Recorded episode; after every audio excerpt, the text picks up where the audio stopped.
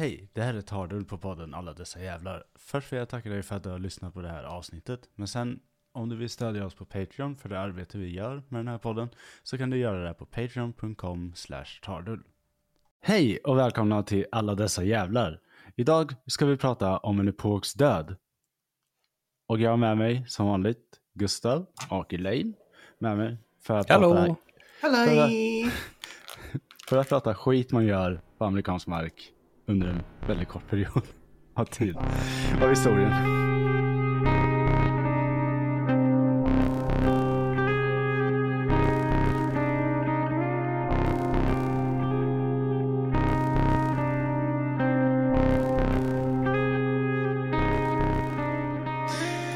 Var det bra? Jag är lika bra på intron som Evans. Jag har inte sagt Hitler än dock. Nej, Ja, ja hur är det med er? Jo, det är fint det. det är fint. Solen lyser, det är varmt. Kan bara hålla med. Ja, Finns det sol? ja. det finns det tydligen i min lägenhet. Ja, fan det är sol ute. Jag vecklar upp eh, persiennen nu. Ja. Ja, det är bra. Jag har, det är jättemycket sol ute och jag har varit utomhus ungefär två minuter för att köpa snus. Ja, det... Rimligt. Det är Ja. två minuter ändå. Ja, ja, visst, visst. All, all D-vitamin jag behöver för resten av året. Hell yeah! Vi är inte alls deprimerade här i Skandinavien. Gud, nej. Eh, Ja, vi ska fortsätta där vi har pratat om i tre avsnitt tidigare. Eller ja, fortsätta och avsluta egentligen blir det ju. För allting, allting bra har ett slut, tyvärr.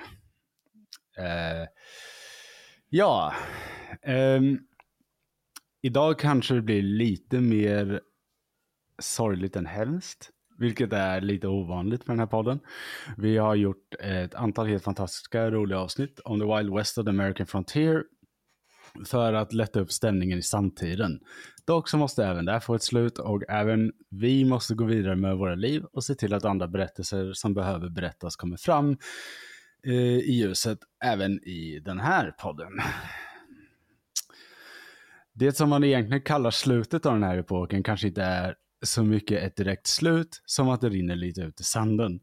Den amerikanska fronten hade nått sin ände. Den amerikanska östkustens urbanisering västerut hade också tagit fart på riktigt. Järnvägar och industri indi- industrialisering gav skäl för regeringar att börja reglera och hantera det som att eh, och hantera det som en gång i det närmaste var laglöst. Det är väl story old as time typ. F- Fråga här snabbt, kom liksom industrialiseringen från östkusten först eller kom det liksom från västkusten och så inåt landet typ? Det kommer från typ New York-hållet börjar den och så, så växer den neråt mot Chicago, Illinois. Mm. Eh, och så, så liksom sprider det sig västerut. Dels, den sprider sig västerut framförallt i, vad ska man säga, vad heter det, typ klump, chunks. Mm. Men typ klump, alltså etablerade klumpar mitt Mm. ute i ingenstans. Så du kunde få en sån här fabrik mitt ute i öknen, ingenting finns där, det är en fabrik här och så bara alla jobbar på den här. Men det är liksom ingen urbanisering kring det förrän det riktigt tar fart här mot slutet av 1800-talet. Okej. Ehm, då får du den här uh, urbaniseringen som, som sagt. Och Your roads are paved. Oj! Wow. Det är lite den som händer, ja. Ehm, det är också en, eh, en historia om hur ursprungsbefolkningen ser sig slagna. En berättelse om sorgen vid insikten att man har förlorat och att det inte längre finns någon återvändo. Eh, jag har i de här avsnitten försökt att hålla borta så mycket av det här som möjligt för att inte förstöra de bra historierna som faktiskt finns här. Men för att avsluta det här eh, så kan man inte helt undvika att prata om det heller. Yay. För det i grund och botten vad det handlar om. Ja. Eh, Oh no, it's genocide. Ja, it's genocide gud, ja. time. Alla vägar leder till folkmord. Fan också. Ja. Mhm. Eh, Det handlar inte om slutet för laglösheten eh, och slutet för det fria livet, även om det också är det. Eh, som pokerspelande bandit, utan det handlar om slutet av en lång process av folkmord, förtryck och kolonialiseringar, men också hur ett koloniser- kolonialiserande folk lyckades kolonis- kolonialisera sig själva och eh, för alltid då skulle minnas den tid som har varit. Ehm, det här är någonting jag mött när jag har studerat det här lite. Det känns lite som att de vita amerikanerna kolonialiserade sig själva. För det är väldigt många som saknar den här fria amerikanska tiden. Så, så du menar typ som att, att plötsligt kom, eh, när folk liksom levde fria på sina gårdar med djur och så kom plötsligt kom att man skulle liksom bygga en eh, tågräls rakt genom, genom gården typ. Ja, precis. Du menar att det blev någon sorts, eh, någon sorts lokal samhällsbildning? Mm. Ja, det, Som kände motstånd till den här centraliseringen? Ja, precis. Så det blir, det blir liksom två lager av kolonialisering. Först har du de som flyttar ut väst och bygger Mm. de här gårdarna och skapar den här communityn och sådana grejer som är liksom the West, som Deadwood och liksom Fort Dodge och det här. Och sen så blir det ytterligare ett lager när staten kommer. För då Mm. blir det så här att, jaha, nu måste vi lyssna på staten, nu får inte vi göra som vi vill längre, vad är det här? Ja, precis. jag, Och- ursäkta mig, jag vill ha mitt bly, blyförgiftade vatten. Liksom. let, my, let my mind go. Nej, men, så det är väldigt mycket, det är väldigt mycket historia, alltså allt det här är ju bara, det, det, det, det är bara kolonialisering och imperialism. Men grejen är så här att det blir ju, du har flera lager av det Eh, och det missas lite ibland när man pratar om det. Och jag ska absolut inte få det här att låta som att det är synd om de här människorna, men det är liksom, historia är komplext oftast. Ehm, och eh, det syns inte alltid så bra när man läser om det, eller beroende på vem som skriver den också. Ehm,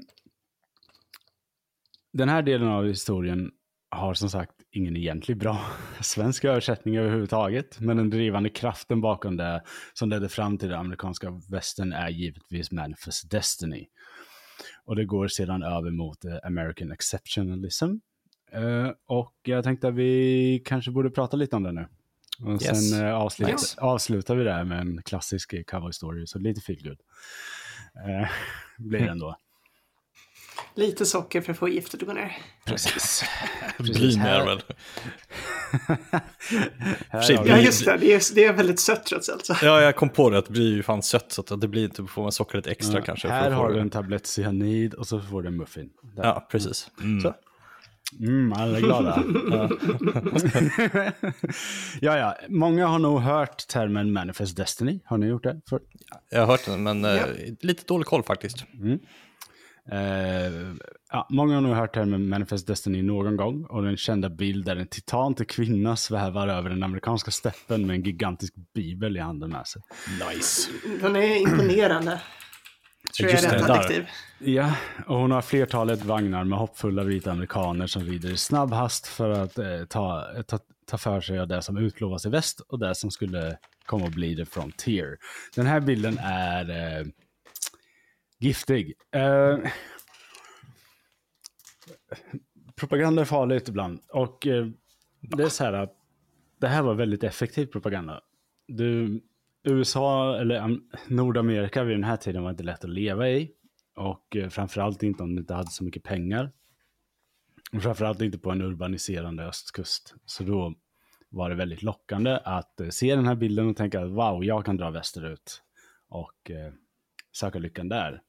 Eh, med den lilla detaljen då att vi lägger till att, för jag får göra det på grund av att Gud säger det. Ja, ja, Eh, ja. Och då blir det allting väldigt mycket mer våldsamt. På något vis. ja, det är lustigt hur det där händer om och om igen. Flera, eh, Jag Ja. tror det stod något på den där stentavlan, men jag, jag kan inte komma. Nej. Mm. ja.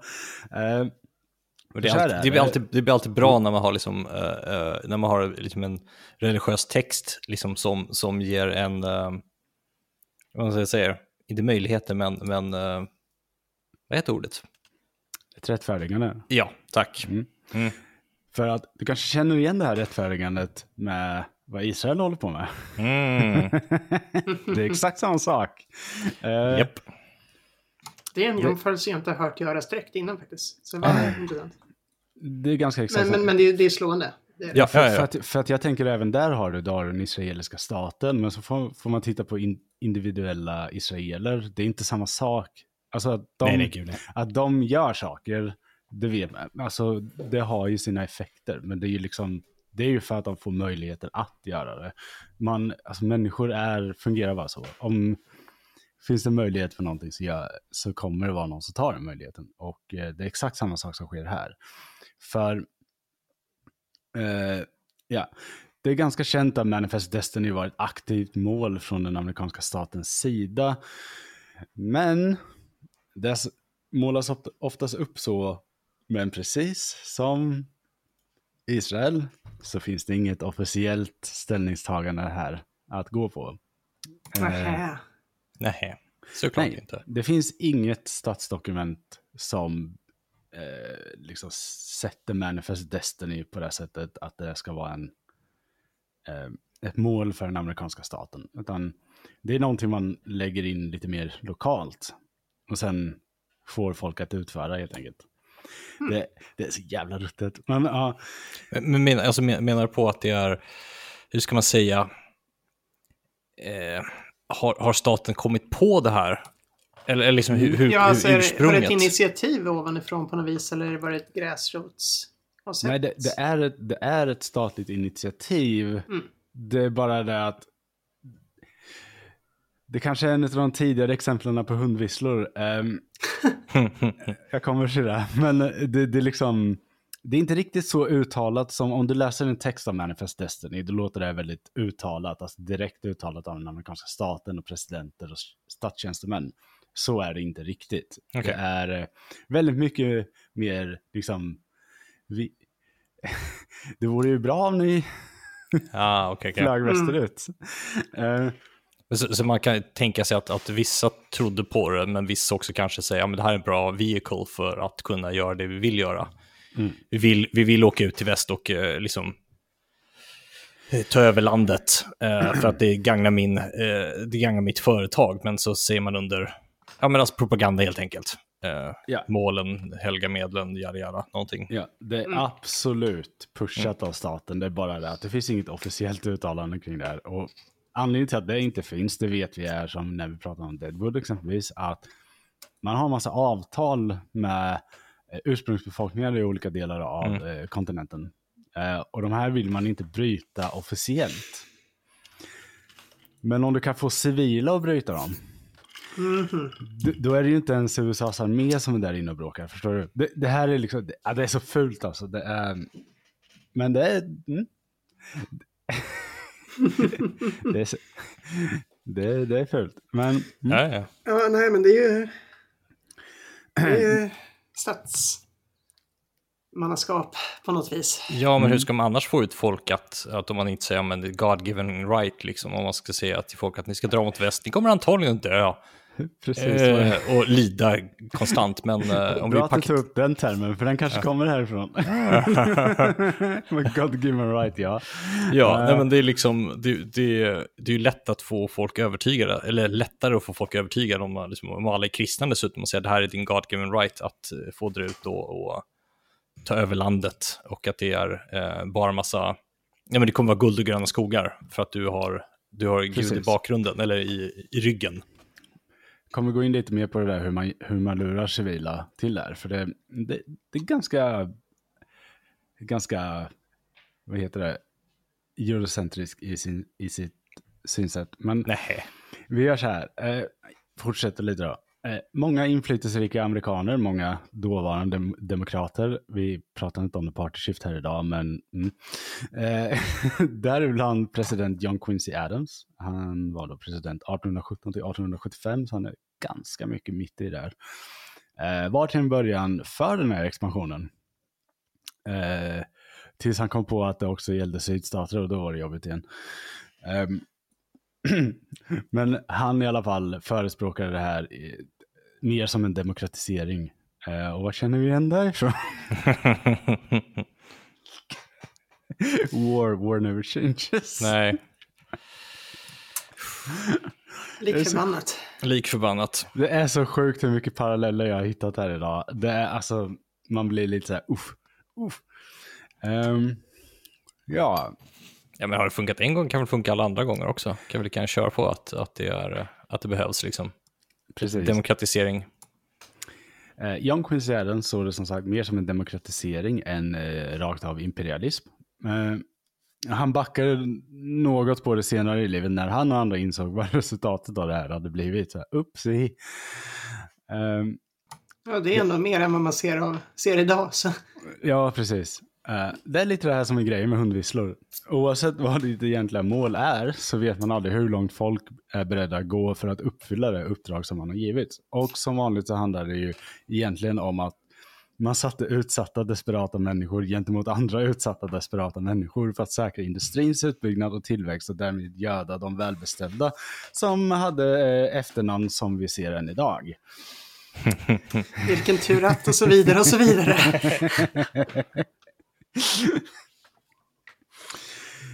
Vi har i den här serien pratat om städer och öden som må vara beroende av den här doktrinen, men som har en egen historia att berätta. Och även om det är viktigt att vi talar om det här som Manifest Destiny och American Exceptionalism eh, och det folkmord som sker under tiden och som senare skulle även eskalera något så finns det även ett värde i att prata om människorna som har varit mitt i det här utan något egentligt val eller ens en förståelse för vad det var som höll på att ske. Eh, och jag tänker det med. Den, den där uh, gubben som reser västerut, inte, han vet nog inte riktigt vad han deltar i. Um, som sagt, han, han ska leta guld. Uh, sen blir det så här. Men det är viktigt då att vi också ser det som att om, även om individen kanske inte hade ett uttalat mål med det här, så måste vi förstå att staten absolut visste vad det var de gjorde. Det, det kommer man inte undan. Uh, som sagt. Det brukar ju sällan vara så, att, eh, att, de, att de, folk vet om vad de håller på med. ja, precis. Det, USA, har, USA har inte ändrat så jävla mycket egentligen. Det, det, det har blivit mer betong kanske. Um, det, eh, det, som är exceptionellt jävla grymt i det här skenet är att dels har en grupp med människor som redan har genomlidit hundratal, hundratals år av olika former av terror och epidemier. Och en annan grupp som har blivit lovade ett bättre liv egen mark och egen mark. Blodet och hatet som uppstår här är i grund skapat av den amerikanska staten det, och man är villig att offra civila för att gå runt processen att faktiskt starta ett krig och därmed undvika internationell kritik för att nå sitt mål. Ja, ja. Så det, mm. det, det, är inte, det är inte, det är inte alltså osmart. Nej, nej någon, någon, gång skulle ju vara den första man faktiskt prövar på det här. Ja, ja, Vi ser ja. det här hela tiden idag. Um, men ja, idag kanske inte civila, men du skickar in istället så skickar du in uh, typ Blackwater istället för uh, amerikanska soldater. Ja. Men de är ju där ja, för samma hel, sak. Hela CIAs existensberättigande. där. Ja, ja nej, men exakt det. Mm. Um, ska se vart var jag är. För att uppnå det målet, ja. Ni vet, det är svårt att beskylla någon för folkmord när allt han gjorde var att flytta sitt hus två kvarter. det är lite den man är ute efter. Uh, för som sagt, de här personerna som rider väst, det, jag tror inte de har som mål så här, de går upp, packar sin vagn och tänker nu jävlar, fan vad jag ska mörda folk. Um, jag tänker också så här, jag är rätt med mig ute på hal is, men när, vad hela den här logiken från amerikanska statens håll att även om vi får civila att göra det så är det inte ett bryt mot avtalet. Precis, det är en väldigt det, stor det, del i det. Alltså att, att det ens finns en distinktion där mellan vad staten bestämmer och vad statens folk gör. Det, ja. Den känns så jävla skev för mig. Alltså så här, den, den, det är någonting som, är, som, som de tycker är rimligt att göra skillnad på. Men jag kan, jag kan ju inte tänka mig att, att det ses som mindre av ett avtalsbrott för det. Nej, alltså... Ja, av, av de som drabbas det nej, ja, precis. precis det... Internationellt däremot, ja. Alltså det här är varför advokater eh, brinner i helvetet. Men ja. grejen är så här att, ja, precis som du säger, men vi pratade ju om Deadwood eh, och att det, det avtalet om marken där Deadwood var skulle egentligen den amerikanska staten gå in och driva bort sin egna eh, eh, medborgare om de försökte bygga en stad där, mm. eller så här etablera sig där. Eh, Det var egentligen med i avtalet, det bröt man ju sen då. Men det är ju ett så här officiellt brutet avtal. De Mm. andra avtalen verkar i mångt och mycket som att man har undvikit att få med i avtalet att den amerikanska militären behöver agera.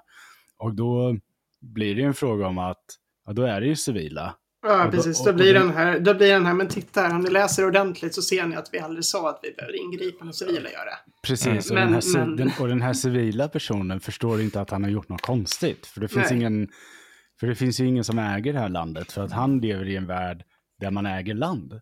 Och tänker att då kan jag ta det här landet. För det är ingen Mm. som äger det. Samtidigt som staten säger ja, det är helt okej att du gör det.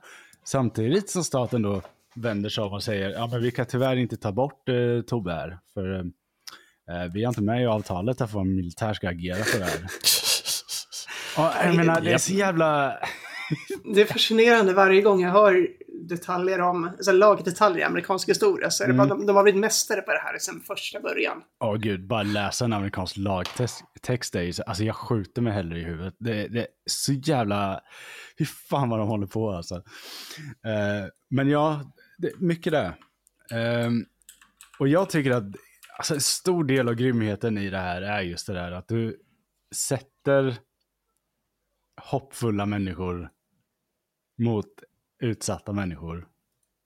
Och så bara hands-offar det och låter dem ta hand om det här själva liksom. Ja, ja, totalt. Och Bara låter, ah, ja men det, det löser sig så länge vi får, eh, får makt Mm. i någon slags utbyte på något sätt. Förr eller senare så kommer vi få, få tillbaka liksom ett plusvärde på något sätt. Precis, det där, alltså så äckligt. Men eh, däremot ska vi också komma ihåg att väldigt ofta, till skillnad från vad vi kanske lär oss eh, när vi läser om väst, vilda västern och sådana grejer. Ja, de löste det oftast. Väl, alltså, oftast var det så här, okej, kan jag få ha mitt hus här och ni stör inte mig? Liksom, man, man kom upp med personliga avtal med stammar. Eh, av, liksom, för ursprungsbefolkningen i olika delar av USA är då inte rabiata galningar som springer omkring och hugger tomahawks i huvudet på vita människor, utan oftast är det liksom så här, okej, ja, vi kan ju prova att prata om det, typ. Och ofta kunde man lösa det. Om man hade förmågan att liksom kunna förstå varandra så kunde man ofta komma överens om ett avtal. Eh, det finns flera sådana exempel. Men Jag kan ju tänka mig att de hade en bättre hitrate på sådana avtal med privatpersoner än med, ja, med, med statligt officiella avtal. Men du har ju så här, den här typiska amerikanska stora ranchen som har väldigt mycket mark. Eh, det är ju ingenting som kan existera utan att det liksom finns en överenskommelse någonstans här att jag ska odla kor här, de ska växa upp i marken här.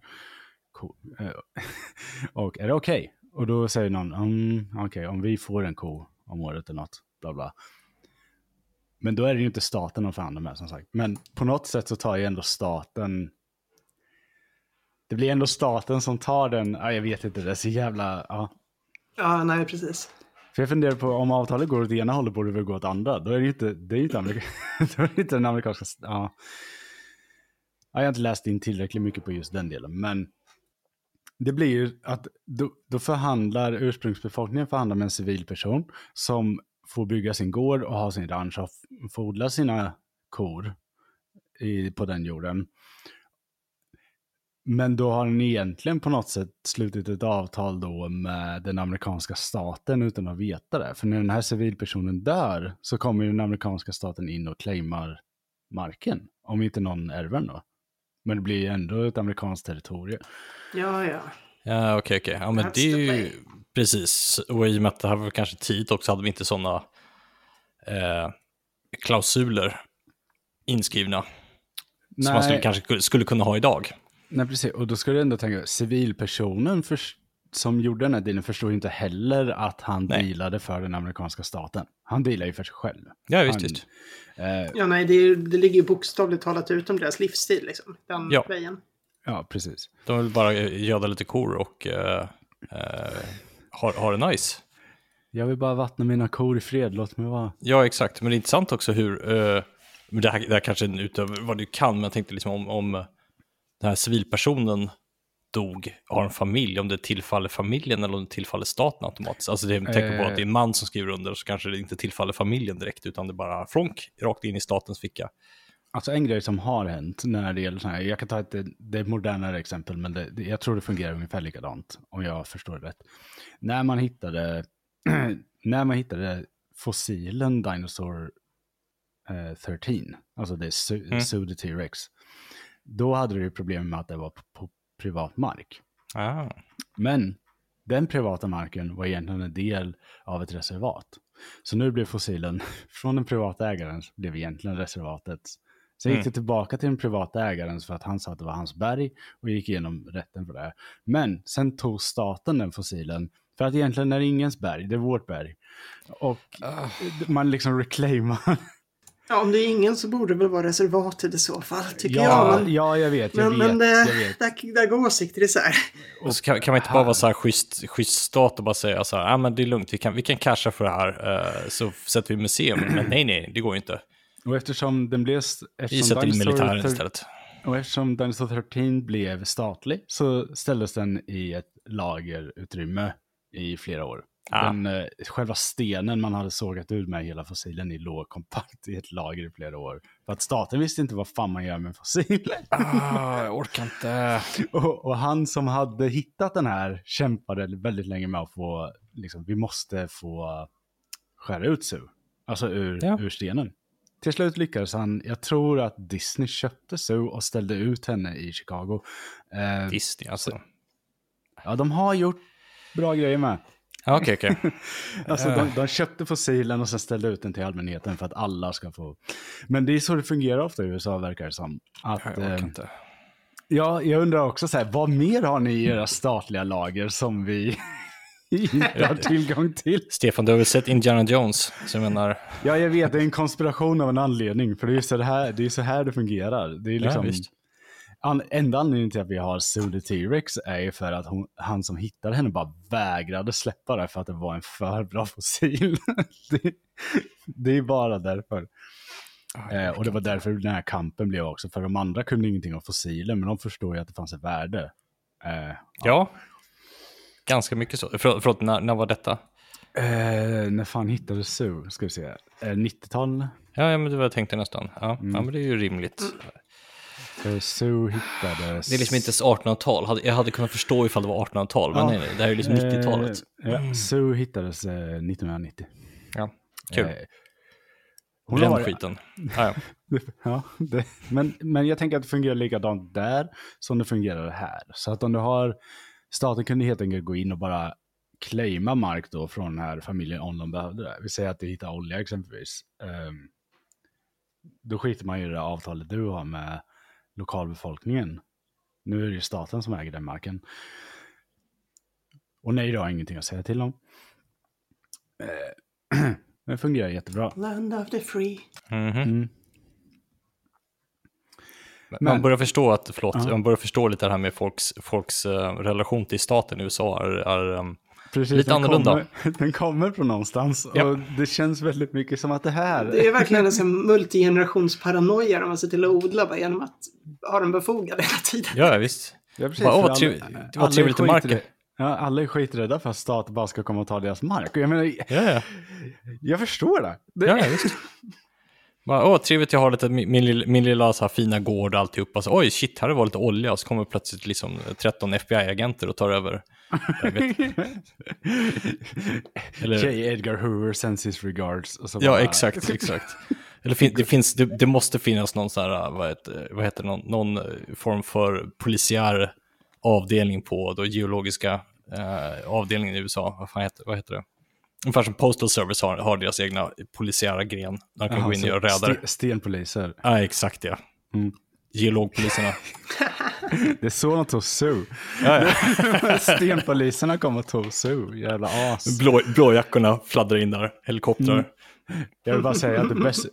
Jag vill bara säga det först innan vi går vidare varför det är så roligt med just Sue, uh, hennes upptäckt att den står som 1990. Hon var literally en bergssida. Alltså, man kunde se fossilen med våra ögon när man kollade på berget. Och fan. ingen har sett det där innan förutom när han kom dit och bara wait, what? så bara, jag bara säger Det så är riktigt fascinerande. Och då är det ännu mer intresserad att man kan komma, intressant att man kan komma in och börja claima fossilen du aldrig har noterat. Jag, jag, jag, nej, jag, jag har sett den, men alltså det är min nu. ja. ja, kan du beskriva den? Nej, men det, den var väl där. Ja, i alla fall. Mytbildningen kring vilda västern är oftast rätt så befogad. Du har hårda människor i en hård natur som försöker bygga samhällen som håller sig kvar medan man försöker överleva på det markerna har att erbjuda. Och som jag tidigare har sagt, kanske något av ett libertarianskt mardröm ändå. eh, lagar och regler existerade via överenskommelser till stor del och rättegångar hölls godtyckligt och utan insyn eller tillsyn. Dina rättigheter till livet självt, ja, till livet självt var allt annat än garanterade och du var förmodligen konstant lite förgiftad av innehållet i den där flaskan du tar en klunk av varje morgon som en välbeklädd, en välklädd herre sålde till dig på torget för några veckor sedan. Och så var och deras full. Ja, Definitivt den- full. Förgiftad av dels Snake Oil och alkohol. Japp. Eh, Så då förmodligen ligger någonstans en gång om dagen och bara bajsar ner okontrollerat. Eh, Lägg till matförgiftning på det också så har Japp. vi hela... Underbart. Låter som livet. Mhm. Ja. Men jag är fri i alla fall. Från... ligger där helt jävla nerbajsad, nerspydd och bara At least I'm free! precis, delirium. Ja. Precis jävla borta i både delirium och eh, värmeslag bara. Eh, De här ökenrävarna som gnabbar kring dina fötter liksom. Ja, gamarna som cirkulerar Mhm. ovanför bara väntar på att det ska dö någon jävla gång. Den här variant på Gudsen-ormen där den är stampad på av Japp. eh, en massa företagslogotyper. Säger den, at least it isn't the States. Yep. Yep. Pretty much.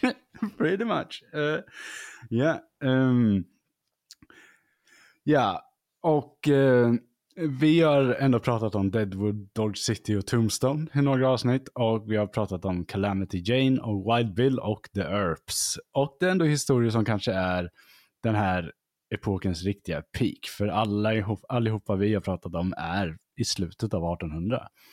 Eh, det har ju pågått längre än den perioden vi har pratat om specifikt. Men det, det blir peaken här. Det är då det blir riktiga liksom, western. Precis som den ganska, precis som att den ganska omgående därefter skulle försvinna eh, och bli en myt och ett minne. För även om USA gick vidare emot mer imperialism även globalt, industrin expanderade exceptionellt och arbetarrörelsen bombades med flygplan, så är det fortfarande en del av den amerikanska folksjälen. Och det är det ju verkligen. Alltså, jag, jag, tänker på hur starkt det här ligger det här hos folk och vi pratar bara, alltså vi pratar decennier. Det är ju, det är inte lång tid alltså. Det är inte, inte lång tid överhuvudtaget. Ja, men det är också intressant att se i perspektiv till liksom industrialiseringen av, säg, London, liknande, liksom hur det såg ut där. Att, att liksom kunna Ja. ha de två bilderna i huvudet samtidigt. Jag har, jag har lite svårt för det, att det händer på samma tid. Eh, Återigen, for, eller fortfarande. Det, Det- känns ja, som det- det inte ja. kan leva i samma universum. Och, och då har du det, det som stannar i folksjälen, det är ju den här människan som är ute i, på fronten och liksom lever sitt liv eh, och hänger inte med i resten av världen. Mm. Det är liksom, och de gör inte det, de lever i en helt egen värld. Så att när den amerikanska liksom, industrialiseringen tar fart och börjar röra sig västerut, då, då är det nog många av dem som känner att "Jaha, det, det är över nu. Alltså, jag känner lite så här, det är lite som att, se, tänk, det är lite som att vara typ en romare när Rom faller. Mm. Eller liksom, det, det är en sån konstig grej att föreställa sig att vara där när det här, när det här typen av skifte sker.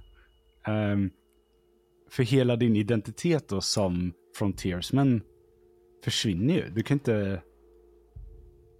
Allting det här, det, det bara försvinner ju över en natt typ. Och sen, sen har inte du det. Vad, vad gör du då? Du är ju inte utbildad i någonting annat än Det är inte bara att ställa sig in i en fabrik liksom och börja göra saker, utan ja, nej.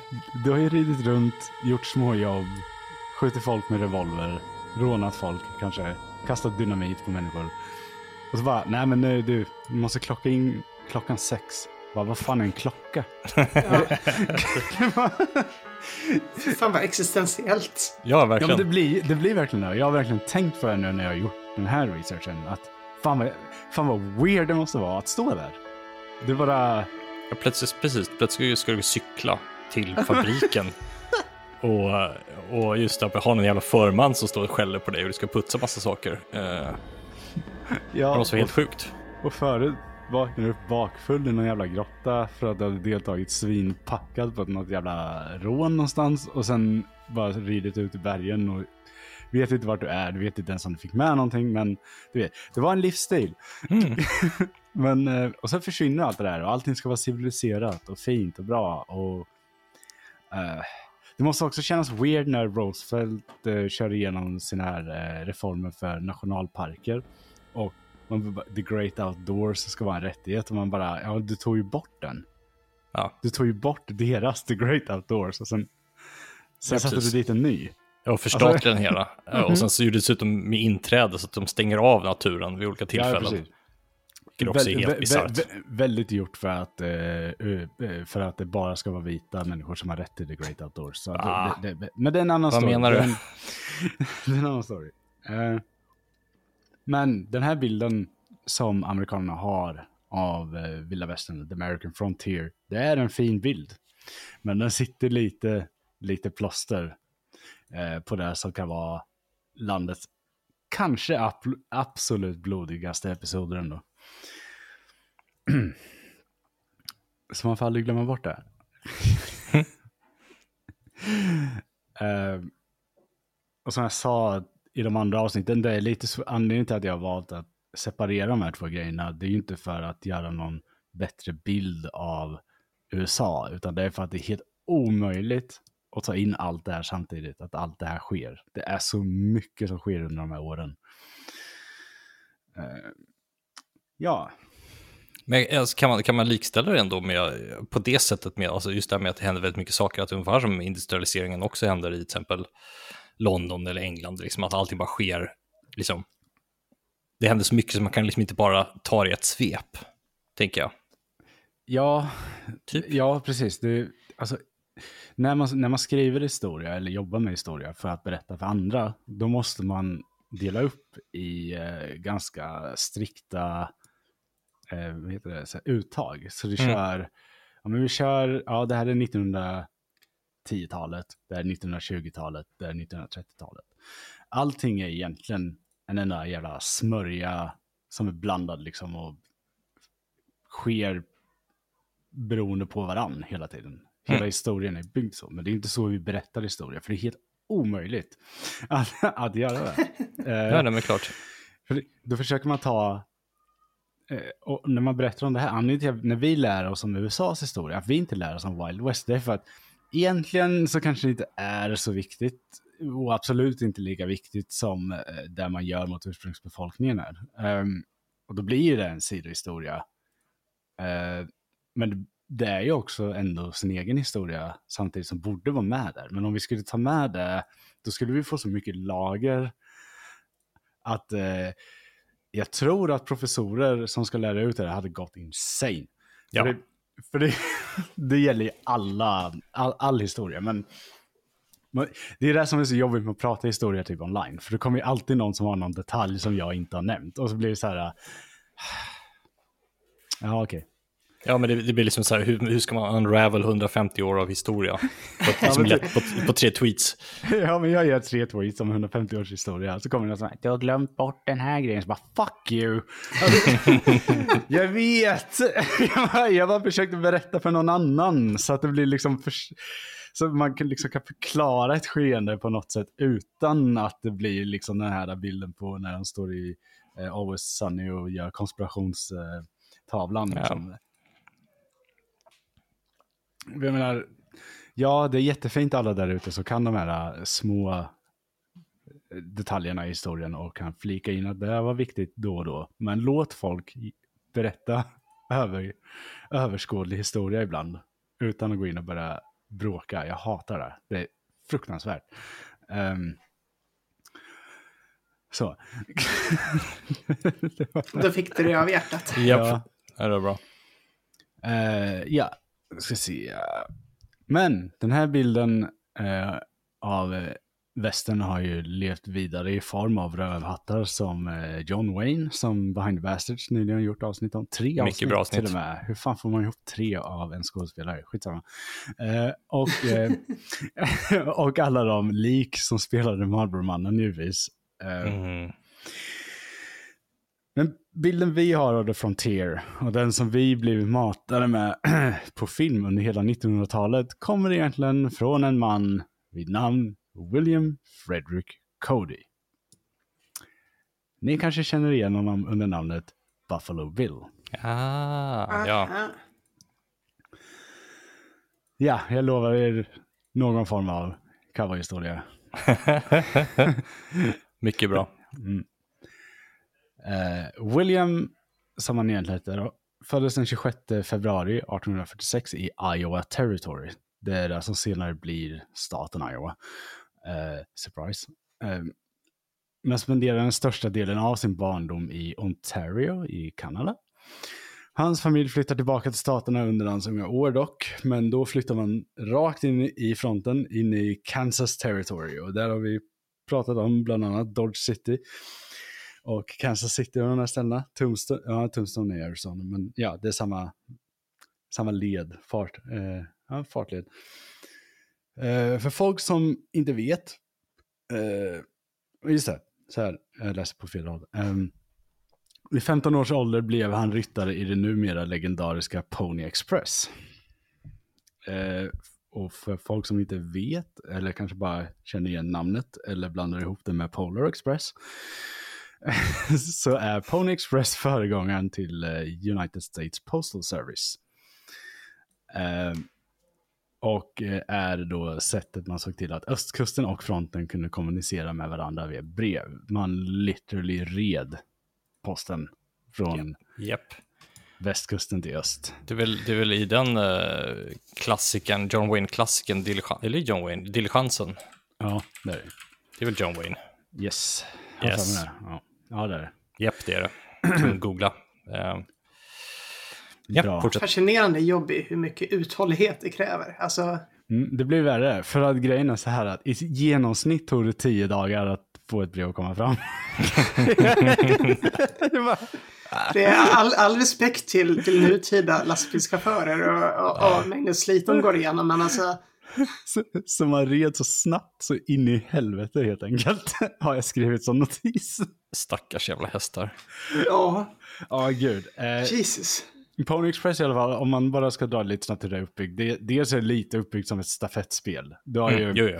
en häst springer inte tio dagar raka vägen över hela kontinenten givetvis, för då hade den dött. Människan har också dött och förmodligen inte haft ett ansikte kvar för att all sand som han hade fått i ansiktet hade slipat bort det. Men, men, men ja, det är imponerande. Det är en helt imponerande linje av liksom, kommunikation eller logistik överhuvudtaget. Um, och det, det känns väldigt mycket som att det är bara folk som är på i den här miljön som uh, The Frontier som kan komma på ett sånt här system, hur man löser det här. För det är liksom, Hur fan ska man annars göra det för dig, Stefan? Man gör det inte. Ah, okej. Du tänker så, ja. Bara, nej, nu, du, du bor för långt bort för post, så sorry. Vad fan, britter tycker att det är långt att köra, eh, köra bil i en timme. Jag menar, fan, ja. ja. Men eh, dock, eh, så Pony Express gick också med brakförlust och man gick i konkurs ganska omgående när telegrafnätet blev eh, utbyggt. Jag jävla Marconi. jag, jag tror att den kända, den, eh, den legendariska Ponyexpressen egentligen lever i ungefär 18 månader. Eh, det är inte mycket. Och jag Det är inte säger mycket. Det, igen, jag säger det. Det här är en väldigt kort bit av historien. Alltså, det är oväntat kort nästan. Är det, här, är det här eh, tidig gigjobb att köra posten? Yes, Fan. yes. Eh, William var, uppväxt, William var uppväxt i en familj med ganska så starka värderingar och hans far har åtminstone en gång faktiskt eh, tagit knivhugg för att ha varit lite för öppen med sin motstånd till slaveriet. Eh, som vi har belagt i alla fall, han blev påhoppad med en bauerkniv. Eh, Cred. Mhm. ja, två hugg tog han och överlevde, det, det är ganska ballt alltså. Det är, det är nästan som det här hagelskottet som ena Erpen tar och överlever. Ja, verkligen. det, är, det är klasser. De är i samma klass. Eh, Men det faller då också naturligt att William senare skulle gå med i United States Army när in, inbördeskrig bröt ut. Eh, motstånd mot slaveri förhindrar dock inte att man deltar i, eller inte inbördeskrig, förlåt. Eh, jag gillar inte att säga indiankrigen, så jag skriver... Ja, de krigen i alla fall. De krigen. Mm. Mm. Men motstånd mot slaveri förhindrar dock inte att man deltar i folkmord. Som sagt, vilket William absolut gjorde, med tanke på att han blev stationerad eh, specifikt och specialiserad som Indian fighter. Och eh, hade därmed sin helt oproblematiska karriär klar för sig. Eh, mm. Det här är då en del av den amerikanska armén som amerikanska armén inte gärna pratar om. Men det hade särskilda enheter som var Indian fighters. Så om du tänker typ, vet du, om vi ändå ska ta John Wayne, så Green Berets, fast eh, mot ursprungsbefolkningar. Som att- uh, så, så specialstyrkor. Precis, precis. Eh, Wild, Wild Bill Hickok var inte en sån, men han scoutade åt sådana. Eh, som Mm. vi pratade om i, om, när vi pratade om Deadwood. Men ja, så det, det, det är ett specialförband. Och precis som Wild Bill som var, han var ju stationerad som, det hette ju också Indien, men det var inte för att döda indianer, utan det var för att han använde spårning, klassisk spårning eh, för scouting. Eh, de här enheterna tas bort mycket senare än vad man kanske vill erkänna. Eh, men Indian Fighters är i alla fall eh, United States Armys Green Berets av att eh, ta ihjäl eh, ursprungsbefolkningen, alltså begå folkmord. Mm. Eh, Ty, typ Black Ops-aktigt, precis. antar jag? Ja. Ja, lite så. Eh, jag vet hur han fick det här jobbet. Jag tänker inte dra den beskrivningen här för den är fucked up eh, på riktigt. Eh, men vi kan säga så här att några höjdare inom militären såg en viss grej som Buff- Buffalo Bill gjorde och därför blev han eh, signad dit. Så att vi kan, kan lämna det där. Ni kan läsa det här själva. Det finns Så, på... är det klassiska sociopat, bara we like this guy. Ja, lite så. Det, det finns i alla fall på Wikipedia-sidan till och med om det är så att ni vill läsa det. Så det är ingenting som är hemligt för att det står i hans egna bok. Men det är också... Det är bara väldigt gräsligt alltså. Ja, Mm. det är bara liksom väldigt fucked up. det, det, är lite den nivån. Eh, Buffalo Bill ska ha haft många jobb, eh, åtminstone enligt sig själv. Och som jag pratat om i de andra avsnitten så var det inte helt ovanligt att de här biografierna då var skrivna av eh, andra människor baserade på intervjuer med personen det handlar om. Um, uh, White Earps biografi är känd som det också. Uh, så de ska alltid tas med en liten nypa salt. Just den beskrivningen jag inte beskrev nyss kan vi då dock eh, nog lägga in under saker som är lite för detaljerade för att inte vara sanna. Eh, hans militärtjänst och tjänstgöring hos Pony Express är dock helt klarlagda och vi vet att han innan Expressen rände runt i Kalifornien under de största guldruscherna i hopp om eh, en get quick rich fix typ. Um, och eh, däremot är det mindre belagt att han skulle ha bedrivit hotell eller varit vagnmästare. De är vanliga att man tar upp för många så här amerikanska historieberättare, och det är inte historiker då, utan de som berättar kanske om Wild West, de vill, vill lite balansera upp att han deltog i folkmord. Och då kan man säga så här, han var faktiskt, han skötte faktiskt hotell också, så han hade lugna år lite. Så, här. Mm. så egentligen så är väl det en mild lögn, men det är ändå en lögn. Konstigt Ja. jag vill liksom, ja, man kanske vill, eh, eller kanske vissa kanske vill eh, göra, det, få honom i bättre dagar liksom. Ja, det, det är inte, ja, precis, för det skiljer sig från rättfärdigande. Mm. Det, det är mer typ, människan är komplex, bla bla, nu hittar vi på att Aha. han har gjort någonting här, så att eh, han inte bara har sprungit omkring och gjort det här. Eh, Buffalo Bill är komplex ändå, jag lovar. Men eh, det, det är liksom så här, ja, visst, absolut, man ska ta alla aspekter av en människas liv om man skriver om honom. Men det är ju, just amerikanska så här western-ikoner har väldigt mycket som andra har skrivit till dem som de själva inte alls har sagt. det är så konstigt. Det är typ Wild Bill har inte försökt måla upp sig själv i bättre dagar när han har intervjuats. Det är andra som har målat upp Wild Bill. Um, ja, det är jättekonstigt ja. framförallt när personerna fortfarande är i livet. Ja. uh, det är dock inte hans militära tjänstgöring som egentligen är anledningen till att vi känner till Buffalo Bill idag. Uh, utan det är faktiskt hans uh, skådespelarkarriär. Ursäkta? Som är det som har levt kvar. Ja. All right. uh, takes a turn. Um, under det tidiga 1870-talet, vilket är samtidigt som Deadwood eh, grundas och sådana grejer, eh, så sadlade nämligen Buffalo Bill om. Och eh, kände av eh, vart liksom vinden bar lite. det gjorde inte de i Deadwood, ska vi komma ihåg. De höll på i några år till. Um, och, startade, och han startade då upp en föreställning som eh, blev känd som Wild West Shows. Um, det här var en resande teater, det här var en typ av resande teaterföreställningar med manus då, eh, om hur det var i den vilda västern. Eh, något friserat var det alltid givetvis och eh, det var en stor succé på den amerikanska östkusten bland människor du vet som aldrig har varit, varit i väst. Mm. I, igen är det så här liksom för, första gången massmedia enablar något sånt här. Mm. Som man ser hela tiden idag. Eller hur? Det är exakt alltså. Precis, det, det, han, han, han grundar ju en, en, en, liksom ett hel, en hel metagenre av media här. Ja, det gör han. Verkligen. Och, och han vet inte ens om det. Det, det är fascinerande faktiskt. Det, men det, det blir liksom så här att det som gör, Wild, eh, det som gör Buffalo Bill komplex är ju då just på grund av den här grejen. För att det är ganska uppenbart att han, han är ingen dum kille. Um, han fattar att det här är på väg att ta slut. Uh, de i Deadwood lever sitt egna liv, ingen bryr sig om dem. Men alla andra städer, liksom, de börjar liksom hänga med på det här. Och så, då tänker han, okej, okay, men hur ska jag använda mitt tidigare liv då? Jag har ju begått mängder av grejer.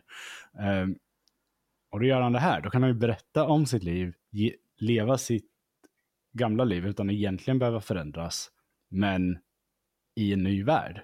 Eh, det är väldigt intressant att eh, en historiker jag läste, kommer inte ihåg vad han heter nu, jag tar fram det i källorna sen, uh, resonerar att det är som typ en väldigt uh, tidig form av cope som blir en influens på resten av samhället på något sätt. Jag vet inte.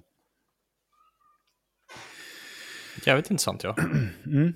Det finns nog mycket att gräva i där om man vill. Um, I alla fall, en av föreställningarna hette Scouts of the Plains. Uh, och spelades bland annat upp av en som vi känner, nämligen Wild Bill Hickok. Mm. Ja, han var också skådespelare innan han dyker upp i Deadwood. Gud vad lustigt. Innan han skapade Deadman's Hand så var han med i, en resande teater, i ett resande teatersällskap som eh, gjorde teatrar på det liv han fortfarande levde, eh, kan jag säga. Jag menar, alltså på ett sätt, varför inte tjäna lite extra pengar om det är folk som vill se hur man lever? jag vet inte. Ja, nej, det verkar ju helt, helt rimligt från hans perspektiv. Ja, Precis. side hustle en, och så vidare. Jag, ja, jag tror det kan ju inte varit mycket som Faison vid det laget. Liksom. Nej, nej, han var ju rätt klar även när han kom till Deadwood. Alltså grejen var ju så här att, jag tror jag nämnde det i det avsnittet, att eh, Eh, han var nyligen gift så att det handlade om att han skulle få tag på pengar. Så det, ja, makes sense att han gick med i den här teatergruppen för de ville ha Wild Bill. Varför vill man inte ha Wild Bill liksom? Nej, exakt, exakt. Eh, men liksom så åkte han till Deadwood. Deadwood är verkligen en av de sista utposterna. Det är det jag menar, varför Deadwood har en så intressant historia. För att alla ikoner samlas i Deadwood. Det är det sista stället där de kan vara det här. Och hmm. Makes, makes sense. När, och ju, när, man mm -hmm. tänker, när man tänker på det här som Elaine sa med det här med det existentiella i det. Det då är det absolut ett resultat av mängder av människors existentiella kris. ja. och det är så sjukt att tänka på egentligen. Um, ja, det är weird. Och Wild Bill flydde väl dit sen, alltså mer eller mindre. Uh, Wild Bill flydde till Deadwood på grund av det här. Vi går in på det nu. Wild Bill behövde förvisso pengar, eh, men gillade inte att skådespela egentligen överhuvudtaget, eller ens att stå på scen. awkward tydligen.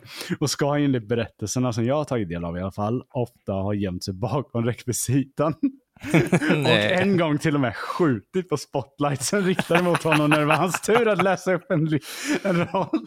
Ja men, ja, gubben. lite som så här panikslagen katt, äh, tänker jag. Um, han, han visste vad han gått med på, men sen när det väl händer så får han en så här äh, episod och bara nej. så ja, ja. Eh, de båda två Bill kom då helt enkelt överens om att det kanske inte var så bra om Hickok var med i den här resande teaterföreställningen. Eh, och eh, han kanske inte hade hittat rätt i livet utan behövde söka sig vidare. Enter förra avsnittet Deadwood. Så ja, men då fick vi in det. I, igen. Samma karaktärer dyker upp överallt. Ja. Dock så skulle dessa shower bli omåttligt populära och det förstår man ju varför. Eh, Calamity Jane ska också ha varit med i ett par av de här när hon behövde pengar eh, och var nykter. och eh, hon, ble, hon blev sparkad från de här för att hon inte var nykter till och med tror jag. Så det var, mm. Och man åkte på turné i både Kanada och Europa. Yes! Buffalo Bill har haft en föreställning för påven. Okej. Okay. Ja. Intressant. Det är lite kul ändå. Det är uh, skitweird. Ja. Kul för honom. Ja. Tycker ja, jag. Ja, men det, det, det, är lite kul att så oheligt. Ja, men lite kul så att något så oheligt spelas upp eh, framför påven. Liksom så här. Det är bara... Ja, ja, men också, jag kan tänka, tänka mig också kulturkrascherna komma in till, till Rom Ja, jag vet fan. Ja, ja, ja, ja precis. En, det kommer en cowboy rakt in i Paris och bara wow. Mm -hmm. vi, vi kommer... Kultur. vi kommer, liksom, vi kommer, jag, jag, kommer faktiskt till eh, lite av det där, för jag var tvungen att leta upp det också som sagt. Hur det där, den här krocken, eh, jag kunde inte släppa den riktigt. Men vi kommer till det nu. Eh, det var också de här teatrarna som, signal, som signalerade att The American Frontier i stort sett var vunnet. Eh, när verkligheten blir en show så är det helt enkelt över. Det här var någonting som många av ursprungsbefolkningen också insåg. Deras öde hade blivit en teater att beskåda, underhållning för en kväll för bemedlade östkustamerikaner och rika europeer.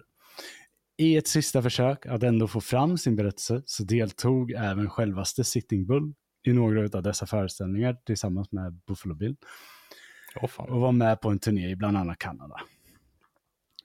Eh, därifrån du får den här fjäderdressen. Uh, hmm. Nu vet jag att det här kommer att bli något av en mansplain för alla som lyssnar. Men man, man, jag måste vara säker på att alla hänger med vad det är som händer. Eh, med det aktiva deltagandet av natives i dessa shower slår man kanske inte... Eh, vänta, men det aktiva deltagandet av natives i dessa shower slog kanske inte på det sätt som man hade hoppats. Berättelserna man hade, man hade pratades det förvisso om, men den klassiska uppställningen med cowboys och indianer var nu ett faktum. Och det var en bild som skulle leva vidare. Och eh, vilken rasistisk smörja det i sig har resulterat i har vi ju faktiskt facit på idag. Japp. Ja. Man kan, inte beskylla, man kan inte beskylla någon för det här, men med backspegeln så kan man se att det här kanske inte var det absolut bästa beslutet. Eh, det finns bilder att se på Buffalo Bill och Sitting Bull tillsammans, bland annat, på sådana här sätt. Det verkar som att de kom ganska bra överens, trots att Buffalo Bill var en Indian fighter. Men liksom, ja, men det,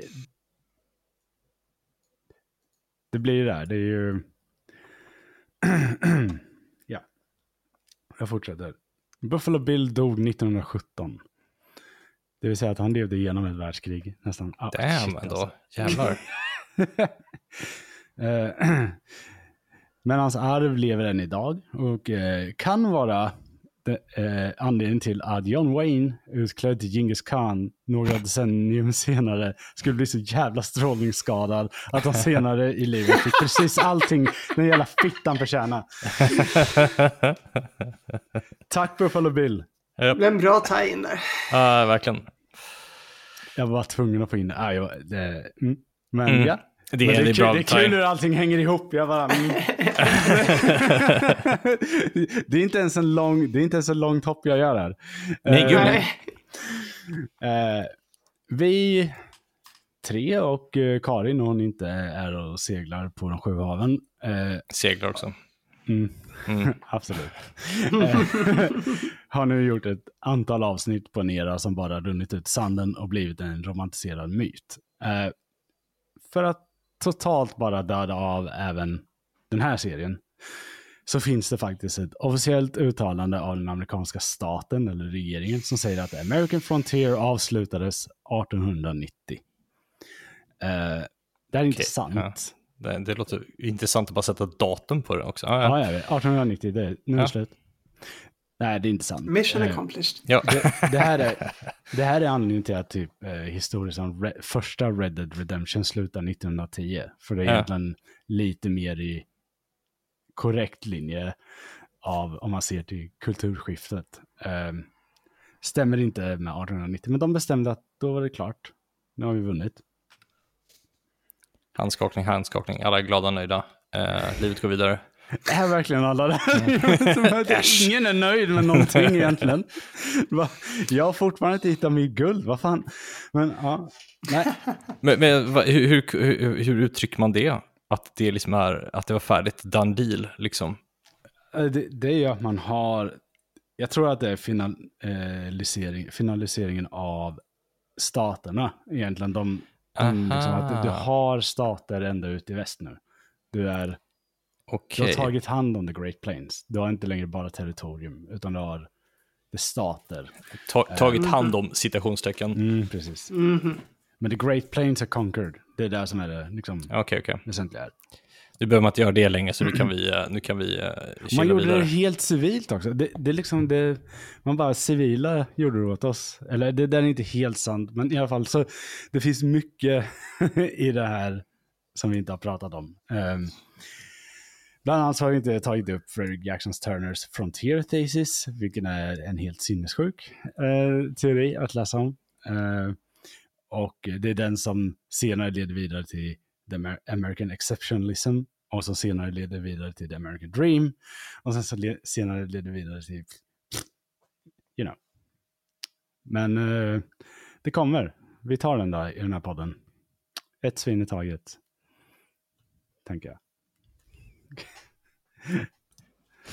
Oh yes. Och det var historien om vilda västern. Vad Nice. tycker ni? Ja, Ja, alltså, det är en fascinerande historia. Som jag anmärkt på genomgående så är det så mycket man känner igen som verkar vara sin början där med som, som en konsekvens av att massmedia var en grej. Precis. Eh, Och, och det, det, det var en intressant vinkel som jag inte kände till innan. Och det finns väl, ja som du säger, ja, och det finns väldigt mycket vi känner igen. Dels att eh, USA grundar de här grejerna för att resten av världen har ju redan harvat på. De kör ju på sitt gamla same same. Men USA måste uppfinna ett nytt sätt att existera. Du har inte, eftersom man slår sig fri från britterna, du har ett inbördeskrig och du begår ett folkmord, allt det där inom typ loppet av mindre än hundra år. Så, så kommer det ut i en punkt där typ, du måste på något sätt kunna rättfärdiga din stats existens. Och USA verkligen tar det till, vad heter det, to heart. Att eh, hitta på egna sätt att vara specifikt sviniga på ett amerikanskt sätt, som jag kallar det. Um,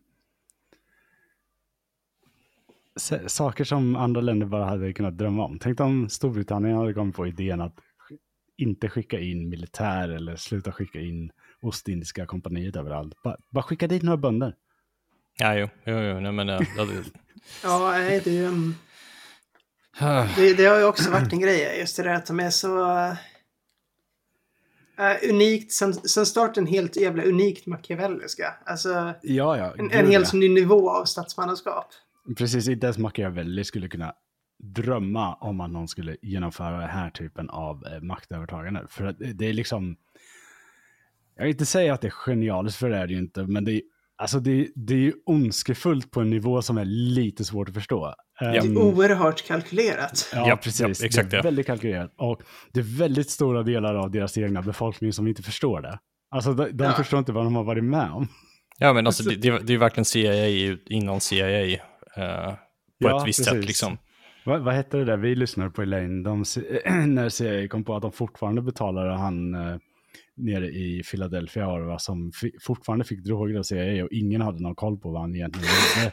För att det var en gammal operation de borde ha avslutat för länge sedan. Den här detaljen hade jag glömt, men det är helt fantastiskt. Var det, jävla bra.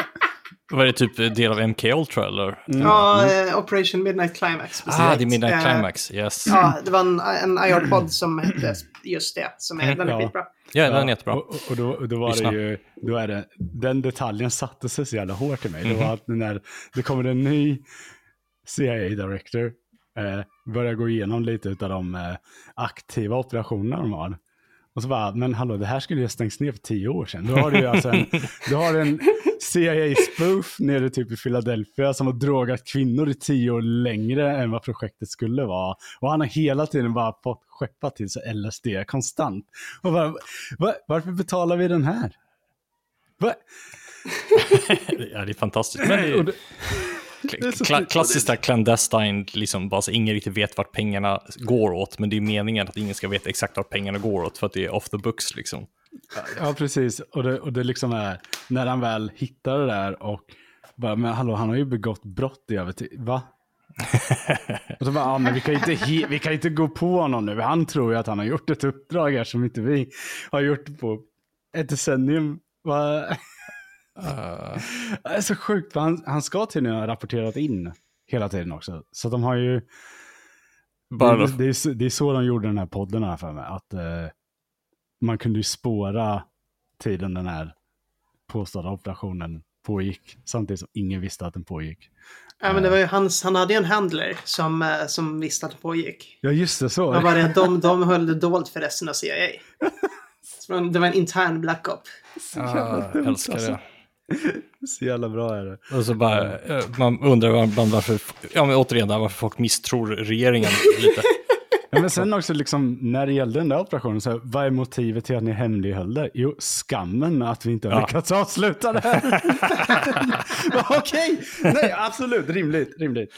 Eh, men ja, nej, men vi har, vi har gått igenom Vilda Västern nu och i stort egentligen också som du sa Gustav, vi har gått igenom varför amerikaner inte litar på staten. Eh, det finns både hos vita amerikaner och ursprungsbefolkningen Ja, mest dem tänker jag. och, eh, och liksom eh, eh, afroamerikaner finns en ganska stark anledning till att man inte litar på staten. För ingen, framförallt ursprungsbefolkningen då och afroamerikaner kan aldrig lita på staten. Nej, nej, gud nej. Men det gällde även liksom eh, den vita amerikanska befolkningen, de gudabegåvade, de är gudarätt att ta Mm. land. De blev också till slut screwed. Och, eh, Det blir nog fortfarande också. Eh, ja, ändå så att folk bara, nej, nej, men... Ja, Och som sagt, vi pratade inte om the party shift, men det här med det är vad rep republikaner gör idag, det Mm. är basically eh, att eh, fucka den vita befolkningen utan att de förstår det. Typ. ja. Jag vill flika in här med en, en av mina favorithistorier är ju Donner Party-historien. Ja, Eh, ja just det, vi kan absolut kolla. Mm. Jag har ju inte tagit upp här, men, men eh, den är ju väldigt spännande, eh, tycker jag. Eh, Eh, ja, den är eh, väldigt intressant. Har en väldigt dålig film. Eh, Jo, jag tycker just, eh, vad heter den, Last Podcast on the Left gjorde ett ganska bra avsnitt av, om det hela. Och ja, hur, eh, hur förjävligt det är. Eh, ja, för The Donner Party, det, vi pratade lite om när man tog i, jag tror det är första delen Mm. av det här, va? som vi pratade om, eh, ska vi se så jag får rätt namn på det bara. Då pratade vi om, bland annat Rayton Pass då, men det är ju The Santa Fe Trail. Mm, det, här är ju, det här är ju en liknande grej. eh, fast i Sierra Nevada tror jag. Eh, men det, det är en sån här, man hade ju då flera sådana här vägar väst. Och en, eh, en av dem är ju där Donny Parker hamnar. Eh, och det som, är, det som är så talande för Donny när det gäller just den här historien är att det hade inte behövt bli så här. Nej, Det är väldigt mycket, wow vad nära ni var. Japp. Fan. det är, det är väl dagar eller någon vecka max fel Ja. i tiden de är. Mm. Och eh, allting går totalt åt jävla helvete. Just på grund av att de är bara så, så pass, eh, bara några dagars fel, felmarginal liksom. Och, Vilket är vi, helt sjukt. och då ska vi komma ihåg, det här hände nog flera gånger per Ja, år. gud, ja. Eh, men det här är ju en sån story som vi har nedskriven, som vi kan bekräfta. Mm. Och det är liksom, de skulle, ja, det har ju Hastings cut-off. Det Mm. de ska göra, det, vänta, fan de går in i samma trail vi pratade om tror jag. Är Det inte där kanske de gör. passet? Ja, vad heter passet nu igen? Det är Rate and pass, men jag tror inte det är där de fastnar. Jag tror de dock går igenom det. Ska vi se. Ja, Donald det, Lake, jo, ja. jo. Truckee det, är samma, ja. det är samma. det är samma, okej. De, de, kommer, de kommer från ett annat håll bara. Vänta, jag, har en, jag länkar en bild på det här. Ja, det står här också att det gick ut 87 pers, kom ut 48. nice. Mm. Alla var frös ihjäl. Eftersom de hade inte nog med kläder och eh, maten och allt. Ja, det är... Jag, länkar bilden i chatten, för det, då har du, Just kommer det. länka där i beskrivningen. Just också. Den röda, den röda linjen ni ser, det är det vi pratar om. Då Mm. har du The Hastings Cut-Off och där, då kommer du upp till Raytons Pass här någonstans. Men det, det är inte där de fastnar, de fastnar ju längre ner här. Mm. eh, i, Donner, I det som idag heter Donner Pass. Mm. Eh, men det är, ja, det är samma train. Eh, Ja, nej, men det, det, är bara, alltså, det är väl intressant på det sättet. Dels för att det är en, en, otrolig tragik på det sättet. Alltså liksom att, att det är så många som dog, men också hur jävla hårt det var att ta sig liksom hela vägen ut till väst. Det var liksom inte bara öken, utan det kom de här jävla bergspassen du ska liksom kliva över. Och kommer du lite fel så kanske du måste vänta. Eh, Men just också här, oj men shit, jag vill, jag vill till, till, eh, till västkusten. Eh, vi blev lite sena eh, och nu kanske vi måste vänta i tre månader för att komma över berget för att det blir för mycket snö. Och så bara, ah, vi chansar. Typ. Och så fryser alla ihjäl. Eh, ja, och det var ju där Ja. vi, där nämnde vi ju Rayton Pass också. Mm. Vi valde ju antingen vatten eller osäkerheter på vatten. Precis. Så om du tog den vanliga vägen, då var du tvungen att veta vart fan vatten fanns. Men om du tog Rayton Pass, då kunde du ju alltid, typ, jag vet inte. Jag fick en bild upp i huvudet då att typ berget alltid är vatten, bara slicka på stenen. Men, Ja. det, är liksom, men, men det fanns vattenställen där i alla fall, eh, Mm. eftersom det är ett bergspass. Men, och, eh, det är lite samma problematik här. Det var en chansning Mm. eh, man fick göra. Och det var väldigt ofta just det. Ja. Så, eh, Och självklart, då, för, för de här Donner Party så var det ju självklart också en, en extremt då, eh, kall vinter såklart. ja, ja. Eh, med mycket var- snöfall, så att allting liksom, det är, så här, det är meter, och en Kallaste halv meter snö. någonsin. Precis. också nu, för, för liksom verkligen, verkligen sätta in där hur, hur civila utnyttjades av staten. De här pamfletterna som de här människorna hade, bland annat Donny Party, men också andra som reste genom eh, Rayton Pass och såna grejer. För hur man skulle göra. Och vilka årstider man skulle resa och vilka veckor man skulle resa. Är utgivna av den amerikanska staten. Ja. Kul. Kul, ja. kul, kul. Jajamän. Så vad som stod i den pamfletten Donner hade Mhm. kan vi bara spekulera om. Men jag tror inte de tog den där chansningen utan att det stod någonting som signalerade att det gick. Nej, men exakt. Mm. Plus de hade ju då en, väl en, eh, någon som tracker. eh, Ja. Som säkert drog den vidare och skulle få pengar så att de kände att ah, men vi måste dra nu och så vidare. Det blev väl massa, en kombination av massa olika sådana eh, aspekter. Precis. Det är bara liksom att jag tror inte vi någonsin kommer se att den amerikanska staten tar ansvar för någonting överhuvudtaget. Men eh, mycket av det här, det är pretty much deras fel. Japp. Men ja, och det var Wild West. Eh, fyra avsnitt blir det. Yeehaw! Ja. Och eh, ni två kommer förmodligen dyka upp i andra avsnitt. Eh, och vi kommer göra ett par andra avsnitt eh, i framtiden här. Ehm, eh, så att, eh, ja. Men vi är klara med den här lilla serien i alla fall. Kanske kommer tillbaka här. till den någon gång. Ja, det är kul att höra om sådana saker, faktiskt. Eh, vi har, jag känner själv att jag har alldeles för dålig koll på det hela. Eh, Jag tyckte att jag hade hyfsat koll, men det hade jag inte riktigt innan jag började läsa ordentligt eh, på det här. Man, du har väldigt mycket, man är väldigt så här, skadad av bilden som levde vidare då. I filmer och så här. Så Mm. man, allting var mycket värre. Japp. Väldigt mycket värre. Det är alltid värre. Men också för att segwaya in till framtida ämnen. När du har en sån här situation som Vilda Västern och Frontier är det lustigt att USA är landet där man startar en massa sekter. Jag tycker inte det. Det Nej, har fan allt alltså. Japp, jag ser fram emot. japp, jag med. Yes. Tack för att ni har varit med. Tack för att ni har lyssnat. Vi hörs en annan gång. Hej då! Hej då.